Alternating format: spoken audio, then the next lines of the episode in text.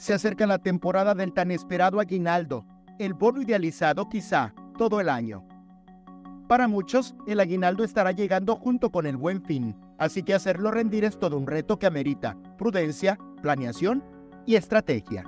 Digamos, ¿cuál sería el usuario, el consumidor ideal? E incluso la familia. Es que todo el mundo actuáramos en base a un presupuesto.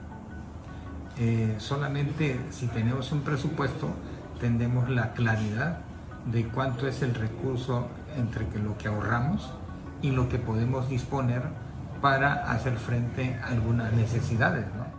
Antes de gastar tu aguinaldo no estaría de más que hicieras una lista de prioridades, consultaras precios, establecieras un presupuesto y consideraras opciones de pago, entre otras recomendaciones.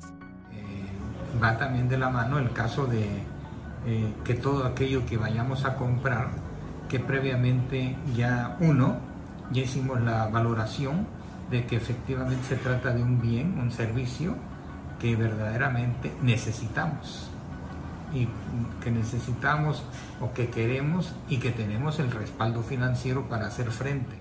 Recuerda que el aguinaldo es una prestación anual equivalente al menos a 15 días de salario y que conforme al artículo 87 de la Ley Federal del Trabajo debe otorgarse a más tardar el 20 de diciembre.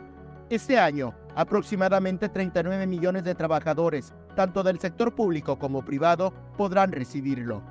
Ya estamos en el acto mismo del proceso em, del buen fin.